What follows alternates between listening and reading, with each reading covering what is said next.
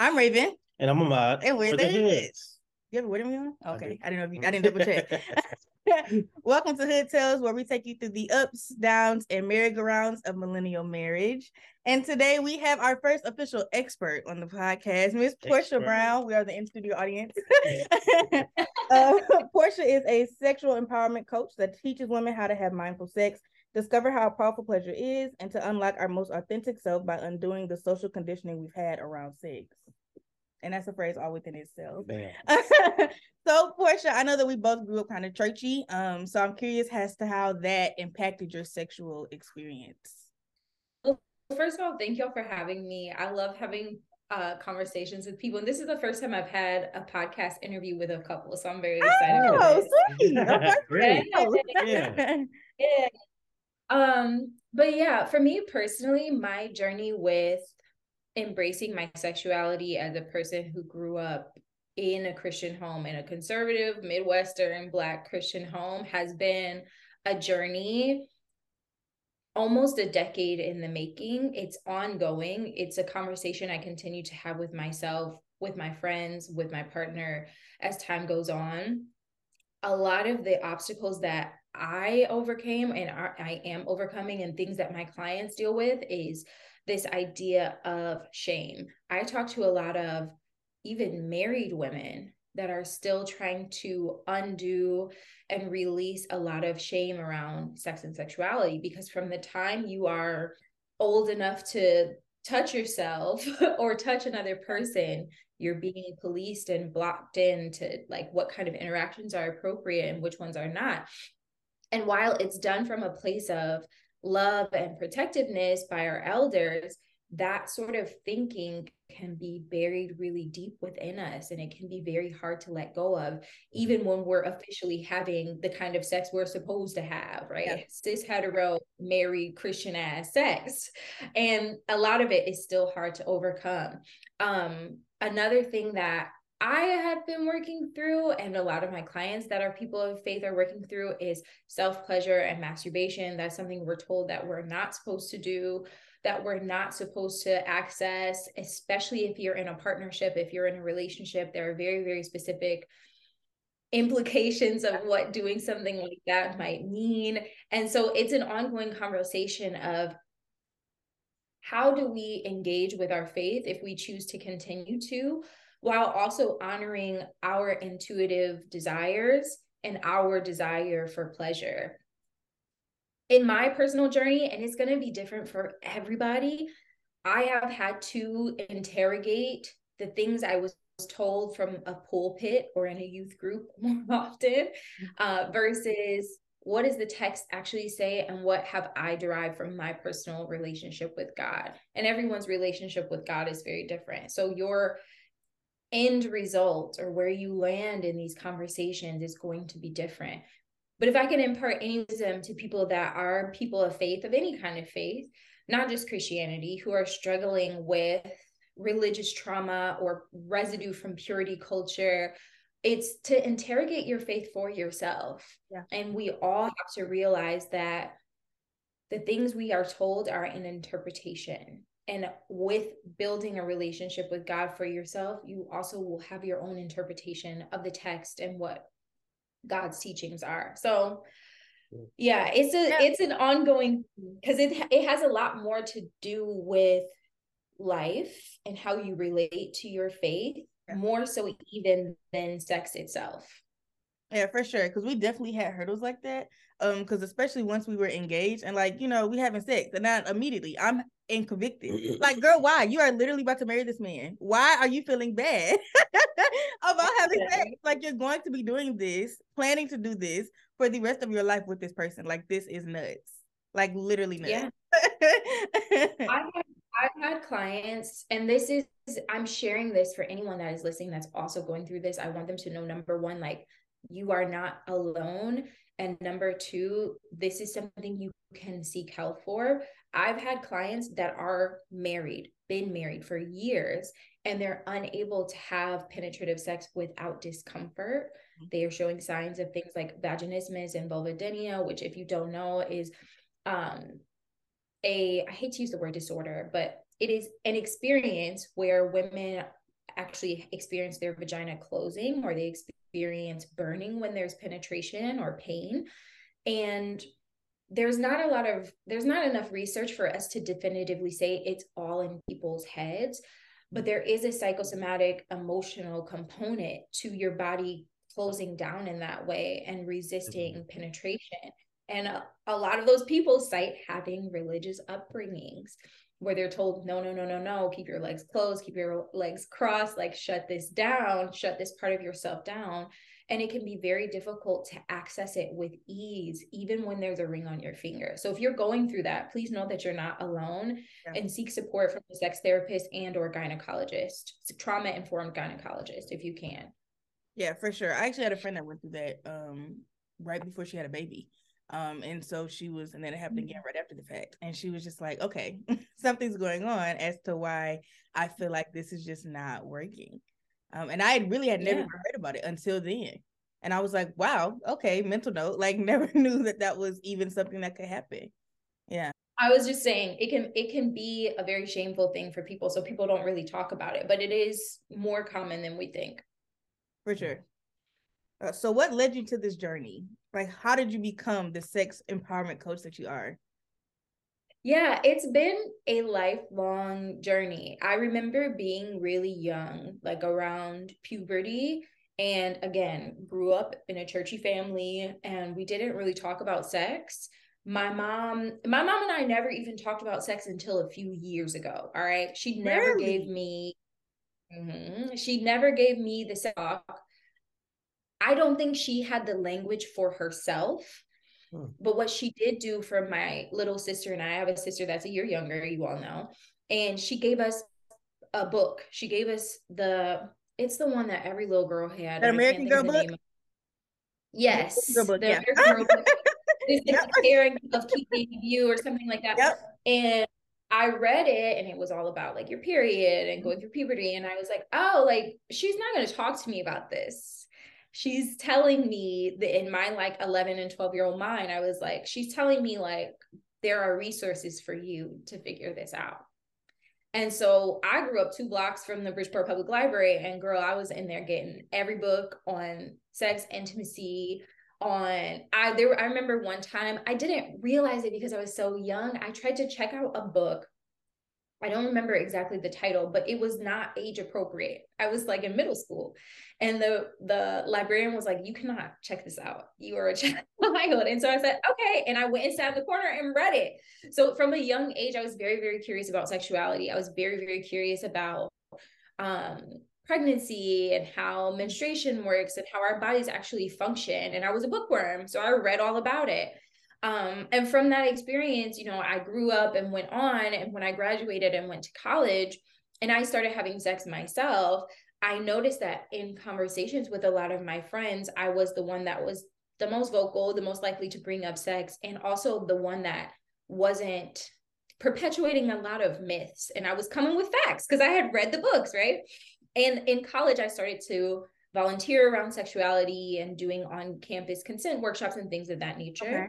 And then I graduated and I moved on with my life. And I didn't know at the time that this was a career I could follow or that would fit me.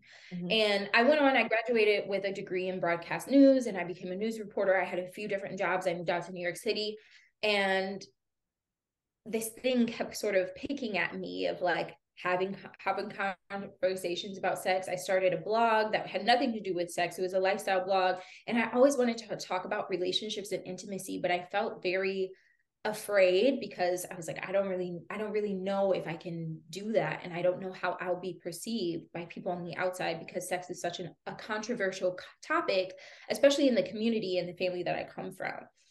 And one day I lost my job in March of 2019.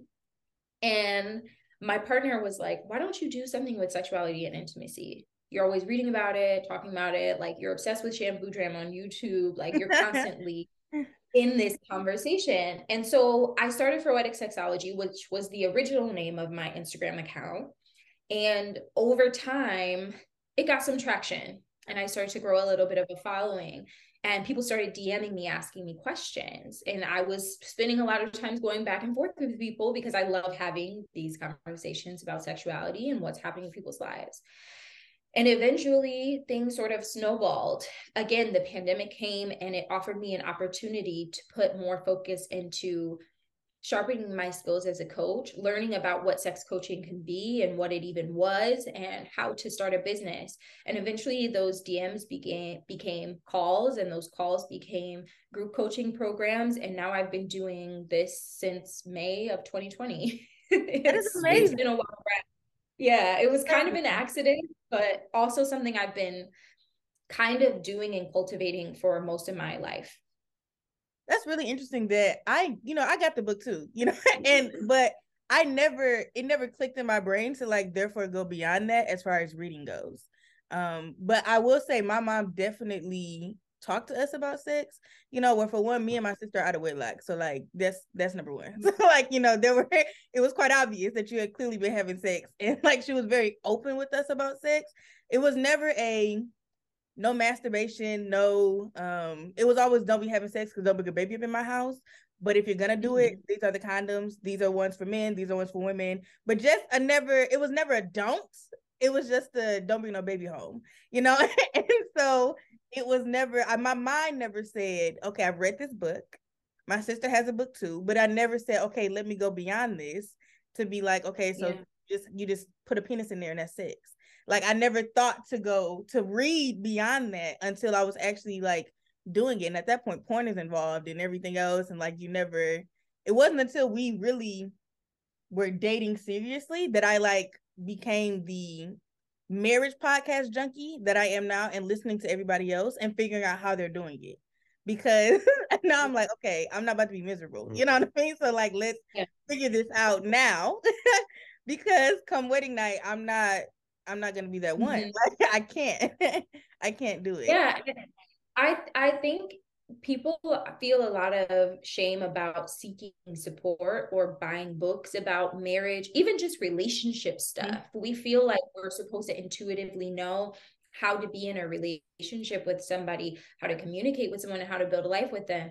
And there's an even deeper level of shame when it comes to, damn, sex with this person. I love them down, but it's not it's not doing it for me. It's not hitting all the way. Like, yeah. what can we do? People feel a deep level of shame or embarrassment if they need to seek those resources. And people that grew up in our generation, especially millennials, porn was our first teacher about sex. Yes. And one thing that I always say, I'm a person that I'm an advocate for pornography. If you like it and it helps you access fantasy and it helps you access arousal, great, go for it. But do not be mistaken those people are not having sex. No. That is not sex. This is not porn, and porn is not sex. So for that to be for a lot of us, the first ways we're introduced to our sexuality and what intimacy can look like, it can paint a very limiting picture. And then you go into a relationship, your first relationship, or you go into a marriage and you haven't had sex before and you're trying to emulate that. You may be wondering, like, this is not this is not adding up. How why am I not feeling the way the people in these yeah, videos? The noises feel? are not happening. yeah, exactly. It's not it's what it's supposed to give. But yeah, I think people feel a deep level of shame. So kudos to you for finding podcasts and finding resources because if nothing else, just listening to other people have conversations about their relationships, their marriages, and what they're doing in the bedroom helps give you language that we don't have because we are so mute when it comes to yeah. sex. We don't have conversations about it. Yeah, for sure. I thank you for that. I appreciate it. um, I feel like it definitely plays a big part.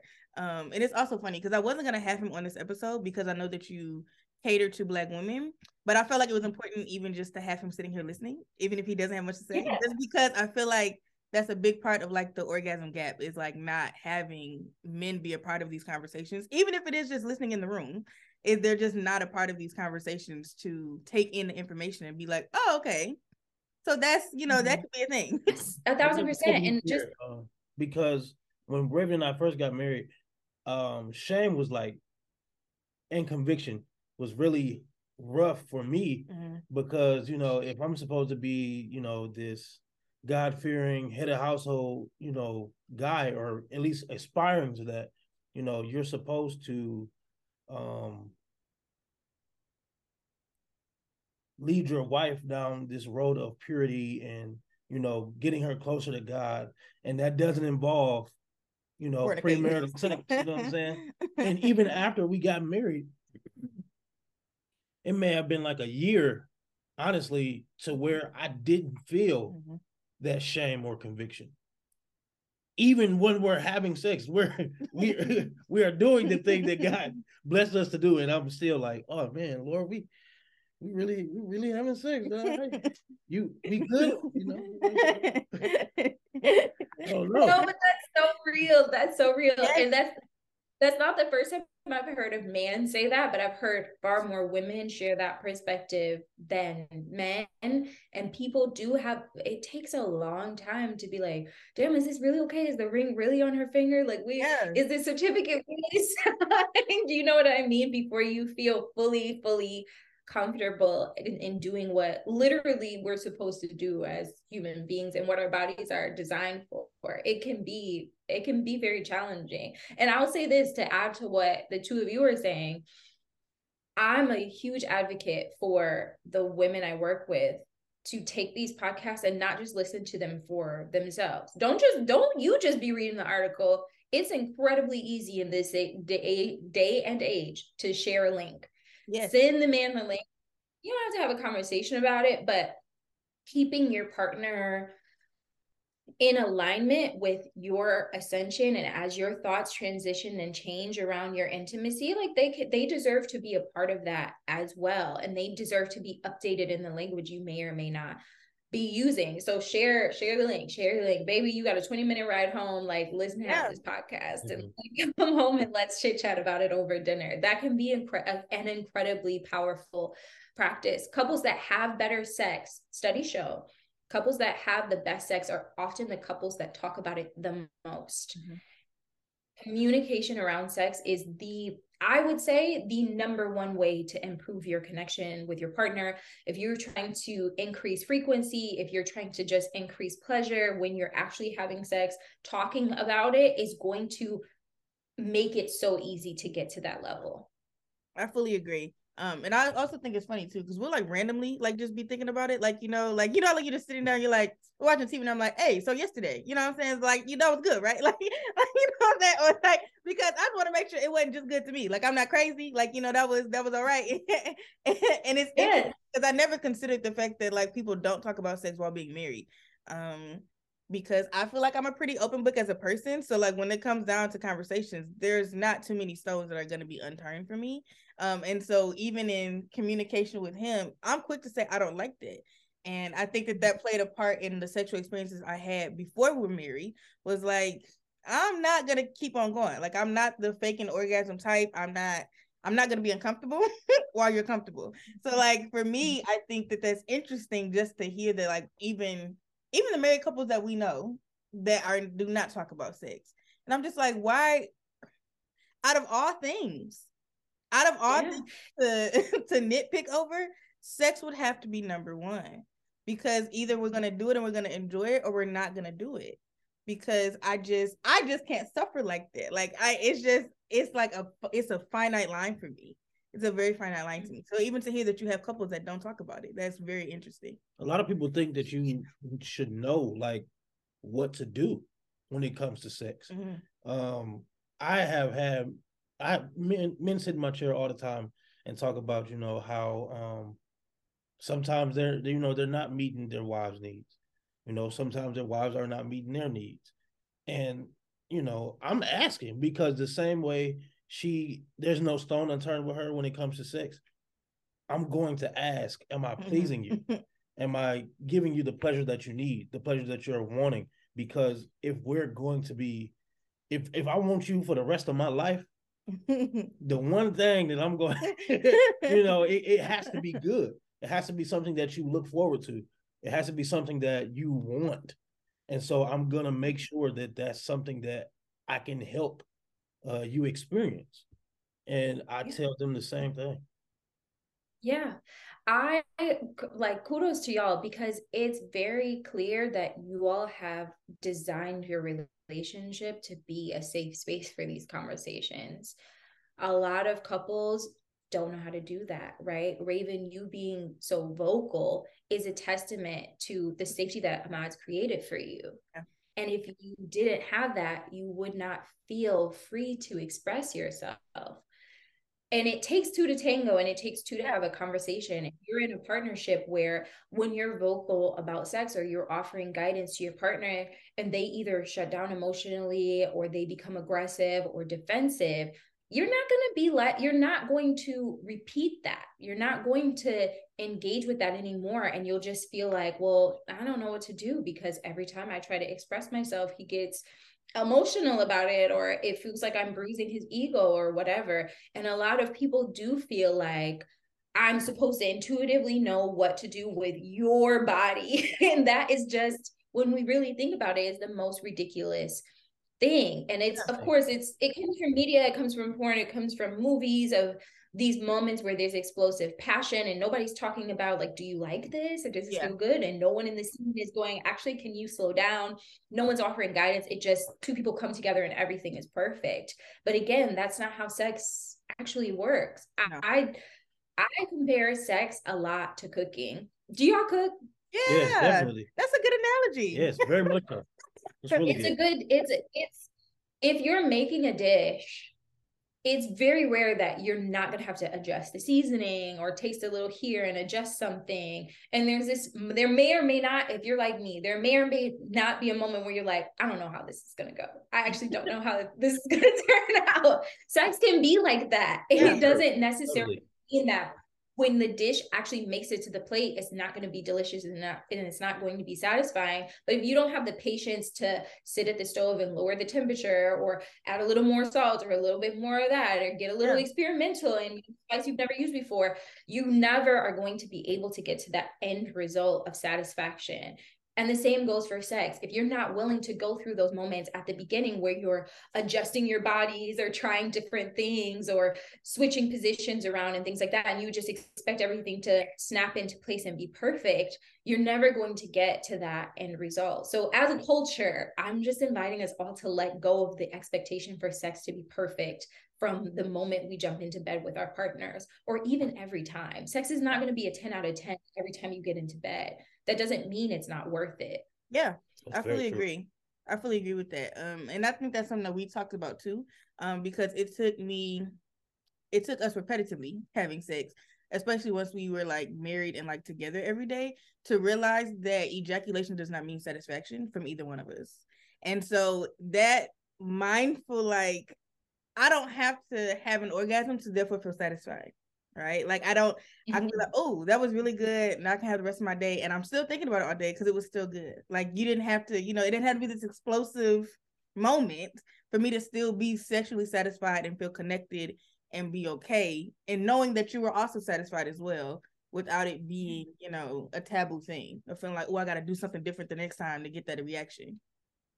Goal oriented sex sucks.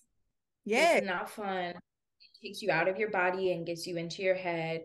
And the best thing I've done for my walk with my sexuality and my, my sex life is making orgasm like not the goal, making it a second tier goal, mm-hmm. making pleasure and playfulness and fun the number one goal of the interaction. I'm a person that, you know, as I get older, my body changes. It takes me a little bit longer sometimes to orgasm or I have to again adjust the seasoning, adjust the position, yeah. adjust all sorts of things to make things happen. And even still, in the times that it doesn't happen or it takes a little bit more labor, it's still a satisfying experience because the orgasm is not my goal when we get under the covers. My goal is to connect with my partner and feel affirmed and to affirm him and to experience joy and pleasure together. That's not to say I'm not advocating for people to not advocate for their orgasms. Yeah. Orgasms are a wonderful thing, but it also is a unique paradox in that the more you, you pursue it, the harder it can be to achieve. The more you're focused on it, especially for women, the more you're focused on it, sometimes the more fleeting it can appear. I fully agree. What does positive pleasure actually look like? Like if I was coming to you and I was like, girl, I don't know where to start. Like where would you guide me to start it? Yeah. So my perspective and my vantage point as a coach is one of the most int- the most important intimate relationship you will ever have is with yourself. And that's intimacy on all levels. If you are not honoring your boundaries, if you are not honoring your own needs, in and out of the bedroom when you're by yourself, it's going to be very hard for you to advocate for yourself in the bedroom. And again, what you shared about your comfortability to vocalize your needs, wants, and, and desires not only is a testimony to the safety in your relationship, but it's a testimony to your safety with yourself and your self intimacy and your understanding of self. Because many people don't know what to ask for when they are uncomfortable during sex or when their partner isn't touching them in a way that they like they maybe don't even notice. They're like oh well he's supposed to know what to do and i guess this is how it's supposed to feel right? Maybe there's something wrong with me or my body rather than saying no actually like i can ask for something else so we can yeah. move towards something else. And this discomfort is not is not a part of what i want this experience to be. So it comes from self advocacy it comes from self exploration and self understanding and self intimacy. And then, secondly, I would encourage people to interrogate some of their socialized beliefs about sex and intimacy, like, oh, my, we're just supposed to know what to do, or, or orgasm is the only goal, orgasm is a signifier of satisfaction or completion of the experience. Interrogating all of those things and tapping into a more authentic and and developed sexuality and viewpoint on sexuality is going to change the game for everyone. I love that. That's i really really love that. So are there any mindful practices that you encourage people to use in partnered sex or in solo sex in general? Yeah, it's aside from communication, breathing is probably the most underrated sex tip if you the next time i'm going to encourage you you all to try this the two of you and anyone that's listening. The next time you are going to be intimate before anything starts before any sort of touch starts i would encourage you to lay side by side like spooning and mm-hmm. sync up your breathing for about three minutes and then sort of move into touching each other. And if you can when you're together try to sync up your breathing when you are together and just see what happens. In in the mindfulness practice, and there are a lot of different faiths and different practices that it comes from, but they say that your breath is the lighthouse to the present moment. And the thing that people struggle with the most that speak to me is feeling present during sex. A lot of people are very distracted. Mm. They are either doing what we call spectatoring, kind of watching themselves from the outside, casting judgment and critique, worrying about their body, worrying about the sounds they're making, worrying about the smells their body is producing, worrying, worrying, worrying, worrying, worrying, right? Um, or they are understimulated and not really enjoying the sex that they're having. So they're thinking about other things. They're thinking about their to-do list. They're thinking about, well, when I get up, I'm going to go take a shower. I'm going to take out the trash. I'm going to da, da, da, da, da. And tomorrow I have to do, this. and they're not present. So breathing is a wonderful way to ground yourself in your body and actually experience the sensations that are happening around you, right? Because if you're distracted, your partner can be giving a five star performance, but you're not going to actually absorb or feel any of it because you're in your head and not actually grounded in your body. Um, other than breathing, I would encourage people to explore their senses. Something that has been very, very supportive to me that is incredibly surprising, but also not very surprising is I need a smell in the room. Really? My sense of smell. Yes. So your senses, your five senses, right? We have sight, taste, touch, smell, and hearing. Mm-hmm. I think I don't I don't think that's how we know like, hey, I'm in a body right now. I'm a human being experiencing the world through these five senses obviously during sex one that is very present is touch because you're touching the other person they're touching your body you're touching their body right so we have that sense covered but we often forget about our four other senses, right? Having sounds in the room that are soothing to you. That's where you can have a playlist come in or like a white noise machine, whatever comes to mind, or having the wrong sounds in the space. Your kids playing on the other side of the door, or the TV is on, or your neighbor is mowing the lawn and it's loud and distracting, right? Um, so for me, the thing that helps anchor me in the room, I don't know why, is smell. So having a diffuser going or having a candle going can be very helpful in addition to tapping into my breathing to helping me be more present. And one sense can amplify another. So having that just keeps me grounded and helps me tap into the sensation of touch and sound and other things that turn me on and keep me present. So as you are exploring and you're trying to be more mindful during sex or partnered sex, I would encourage you to explore your senses. How can you tap into sound? What do you want your space to look like? I'm also a person that if there's laundry all over the room, yeah, I'm gonna be thinking about the laundry. So we might as well go ahead and take care of it, put it in, put it neatly somewhere and put it out of the room at least okay. so that we can both be present. I'm not thinking about it. How can you tap into smell? Do you have a favorite candle that you like to burn or incense or a diffuser or something like that to help anchor you? Um, what kind of sounds do you want to have? What are the playlists that work for you and help keep you focused and feel in the mood? Do you need sound at all? Right? Exploring all of those things and seeing if that can help you be a lot more mindful and present during sex. I really love that. I definitely never considered smell. No. Um, like at all. I've never considered smell, and that is very interesting. And the breathing thing too, because I um I read Emily Nagoski's book "Come as You Are," um, and it really gave me the words for the cognitive dissonance that I didn't realize that that's what it was. Um, because I am a very in my head person. So like I my to-do list is always running. Like it's running right now, like, like while we're talking. It's always running. And so mm-hmm. even just the dishwasher's going or i remember that i have to do run the dishwasher or like something needs to be done it's always always running and even in the book she didn't really talk a lot about breathing it was just a lot of like you know recognizing thoughts and sending them away but i never considered actually like intentionally breathing while doing that instead of just telling my brain to shut up in this moment and to be here but i never considered adding breathing to that as part of that. I really love that. We're definitely gonna try that. I am really three minutes. Three minutes. Breathing for three minutes. Let me know. Let me know what happens. Let me know what happens.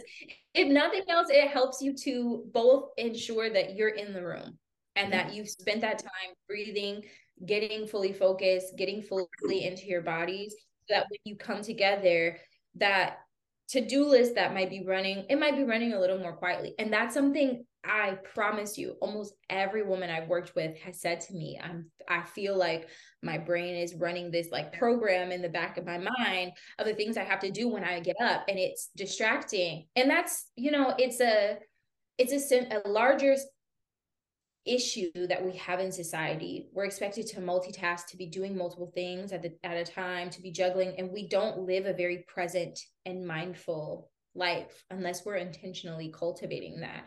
So eh, grabbing the thoughts and sending them away is something we need to be doing when we're eating, when we're walking our dogs, when we are washing our dishes, trying to cultivate a lifestyle where when I'm doing something, I'm doing that.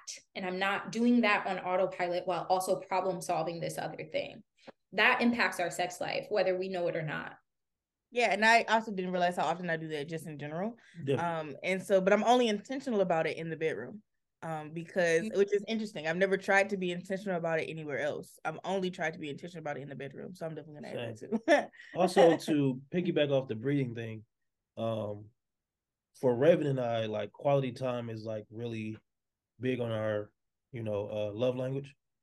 Um but the most time where I feel like super close to her like is at the end of the day we're in the bed we're finna go to bed and we're cuddling and i i will fall asleep in a drop of a hat just simply because we're mm. cuddling and i can feel her her heartbeat i can feel her breathing and my brain is like oh yeah that's it so like i can see i can really see that being a uh a start to sex. Yeah, yeah, for sure. Mm-hmm. Yeah, yeah. Just do it before bed because if you try to, if you're, it sounds like you're like me, and if this happens after like 10 p.m., no sex will be had. We will be asleep. we will be asleep. Like, if my head like yeah, on longer than 30 seconds, it's OV. So let's just not call it a day. Yeah. See you in the morning. yeah. yeah. I really like that too, because I also never considered which is selfish of me that like we're talking about it. I never considered the fact that um he's not on go. So like even the consideration of taking the time to breathe beforehand together, I never considered that's never been an intention to make sure that he's also present in the room. Because it's been about I know my mind's not here, so I have to anchor myself here. And while I'm anchoring myself here, I'm assuming that he's here already, right? Because especially if you're the one that has initiated it. Mm-hmm. If I've initiated, my mind is here anyway. But like if you've if you're the one that was like, okay, well, let's do this, then I'm automatically assuming that you're here and ready, and that may not be the case. So that's also interesting with the breathing thing as well. Hmm. Yeah, I didn't consider that. Yeah. So what I like to think of um, life as foreplay.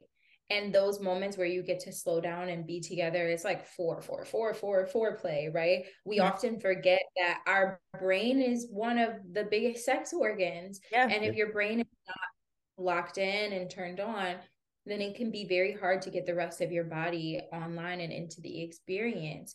And when you all are at, you know, together having dinner or out buying groceries and things like that, being present to each other, being flirty with each other, being open and cultivating a marriage that is safe, like that's your foreplay. And a lot of people underestimate that and the power of that and the power of like checking in and being like, are you still here? Mm-hmm. Are you present to this yeah. right now or are you trying to get present? And how can I help you get present? Right. Oftentimes it's not even the act of breathing or laying together or cuddling or having uh, having pillow talk or whatever that actually makes you feel safe it's seeing your partner be willing to give you that time and space mm. and create that with you that makes i told a story on my instagram a couple weeks ago about a night that i've been i'm i'm juggling a lot like we all are in life and when i'm stressed sleep and then sex are like the first thing to go i can't sleep and then i'm tired and like libido is in the toilet, right? But I was wanting to want intimacy and sex. And I had this, I kind of sent my partner on a bunch of activities and errands. I was like, I'm gonna take a shower. Will you get the room ready for us? Like get my diffuser, get the playlist, turn off the lights. I get out of the shower and I'm like, yeah, I'm still, I'm still not right. I'm not feeling like you did all this and he's not feeling. He's like, well, and he knows me. We've been together for six years. Like he he understands and he goes okay well what do you need? And i said well will you rub my back like for a little bit and then we'll see what happens. And it wasn't the back rub it wasn't the tending to the room that made it happen it was his openness to letting me have my process and letting me take my time and knowing that i can i can do all this i can rub her back i can get her diffuser and she may still not be ready and i'm going to be okay with that that in and of itself is what made me feel safe enough to be like, actually, yeah, we can. Yeah, we can do this. Yeah. which is an creativity under is an underrated sex skill. Like creating yeah. that people to be vulnerable is an underrated sex skill. I really appreciate that. And I really agree too. Like that's very okay. interesting. Um I love that. Oh. uh so I know that you talk a lot about solo sex. Um so how do you feel like that plays into coupled sex? Because I was never Oh, of course, I told you I wasn't like taught that masturbation that masturbation is a sin, but it was never something that I actually participated in.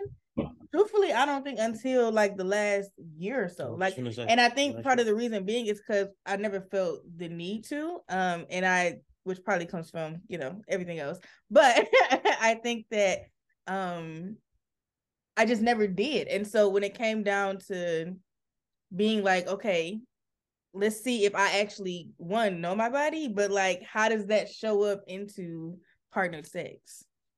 Yeah, so a lot of different ways. I love this question because there are a lot of people that when they're in a relationship, their tendency to masturbate goes down or it goes away entirely. And that's fine. If you and your partner are synced up and you feel like you have a rhythm where both of you are on a similar schedule in terms of sexual frequency, great. But far more often, people have mismatched libidos. People do not experience desire at the same time. So that's one way you can take the pressure off of your partner to be the sole satisfier for you is to have a self pleasure practice, right? And even if that is not the purpose, I encourage everyone to continue their own private self pleasure practice because there are things that you're going to be willing to try when no one's eyes are on you that you can then discover about yourself new positions you might enjoy or ways of touching yourselves or erogenous zones in your body that you won't necessarily discover when you're with your partner because they're watching you. Yeah. And you can then take those discoveries back to your partnered experiences. It's incredibly important, and this can be controversial, but I'm going to say it. It's incredibly important for the individuality of your sexuality to continue to exist within a relationship and a, and a marriage. Yes. You need to have your own erotic ecosystem. You need to be allowed to have your own fantasies that do not include your partner. You need to be allowed to have time and space to be with yourself, whether you are engaging in solo sex or you're just fantasizing or you're watching porn or you read like a lot of the girls are getting into smut. And i'm really happy for them. They're getting into the and audio mm-hmm. porn. You need to be allowed to have that and cultivate that within yourself. It's almost as if the thing i would compare it to is if you and your partner wake up and you go to the same job together and you come home at night and you sit down and have dinner like what are you going to talk about he was there the entire day for you. Yeah. You know what I mean? He knows exactly what happened and exactly what you've seen. And unless you have a life and a relationship with sexuality outside of your marriage and outside of your partnered experiences, it's going to become very stale very quickly unless you both are very, very enthusiastic and innovative and buying new toys and new pillows and things like that all of the time. So having a self-pleasure practice is not practice is not only nourishing to you as an individual, but it can be a well that you can draw from to bring into your partnered experiences as time goes on. I really loved it. Um, I really loved it. I, I think that really just helped me gain more understanding, um, and even finding more pockets to do so. Um, I have also joined the smut gang. TikTok got me hip. Um, and so I I was like, oh, I never even knew that this was a thing. And even just like listening to it, I'm like, this is like real life sexy. Like this is like taking the the fake fantasy on TV and putting it into something like legitimate. Like it is actually mm-hmm. interesting, and I never even considered that that was one even my own sense of foreplay because now it's like in on my brain where sex might not have been in the first place, but now it's a little higher up on my mental to do list of like I can do this today, you know, like we can start this when I come home, or like you know just putting me in the mood beforehand. I really yeah, I love it. Mm-hmm. I just was gonna say we have to continue to find ways to erotically evolve, and that's that's one. But um, when it comes to like solo play, um, at first when Raven was you know exploring herself or whatever, you know I'm I'm gonna give her the, the space to do whatever, do your thing. But I'm like, you know, man, that's crazy. You don't you want to have solo sex? You don't just want to have sex, baby? What's up with that? but I never said this to her. You know, this is all stuff that I'm working out within myself mm. because you know, again, I don't want you to feel insecure about taking the time to get to know you. You know, um, but I realized I was like, just that that it, it shouldn't take away anything from the sexual experience that you have together. You know, and also just when you're in the mood, you're not always in the mood to fully have sex. Mm-hmm. You know, sometimes, oh, I'm just trying to get get get this done, get get going. Okay, I don't, I ain't, I don't, I don't have, you know, a half hour or hour to to to to have yeah. sex. No. I, I got about 10, 15 minutes before I gotta go take the trash out and go back to work. Yeah. so I when I really like talked myself through that, I was like, you know, okay, well, since she's exploring herself, your turn. Yeah. Yes. Yes, yes, absolutely, absolutely. And to to piggyback on what you're saying, solo sex is often the only time that sex is only about us, and we don't have to consider someone else's needs, wants, or desires. And just like Raven needs alone time by herself to just do her, go get her nails done, go on a walk, go shopping, do whatever you do to replenish and restore yourself. You need the same alone time when it comes to your sexual self and men do as well. There's a there's a lot less stigma around male masturbation. Men have a lot more a lot less mental conditioning around it or at least most men do. And that realm tends to be a conversation that is a little bit easier to have. When it comes to really exploring for men that's where it can get a little bit touchy and weird like really expanding what your practice can look like. It can get a little um what's the word that I want to use? Men are usually used to their routine, but I want to encourage men to explore parts of their body that they perhaps have not yet, right? Because we again want to continue to erotically evolve as time goes on. Um, but yes, within your marriage, you should encourage each other. You should come up with code words and all sorts of signs and signals that says, I'm taking care of myself right now, leave me alone. Stay, mm-hmm. take a step back, please. Because we need to allow each other to have that so that we can have a flourishing sex life together and your partner can remain like erotically intact for yeah. themselves. I fully agree. Really I love good. that. And I never even considered having a co-word, So we have to come up with something. No, no. no. we'll have to come up with something. Just knock on the yeah. yeah. Oh, let's knock on the door. Yeah. I love that. Do you have anything else you want to add? Do you have anything else you'd like to add, Portia? Um, I don't think so. We covered a lot of ground. I feel like I do too. I feel like we did really too. Good. Yeah. Do you have a hood highlight of today's episode? Um, a hood highlight for today's episode um would have to be that pleasure is possible for your partner, but it's also possible for yourself. Um, so do the work to cultivate the safe space for you to grow in those areas. You? Um, I love that. Uh, I think my hood highlight would have to be, um, one just how important a, a safe space is.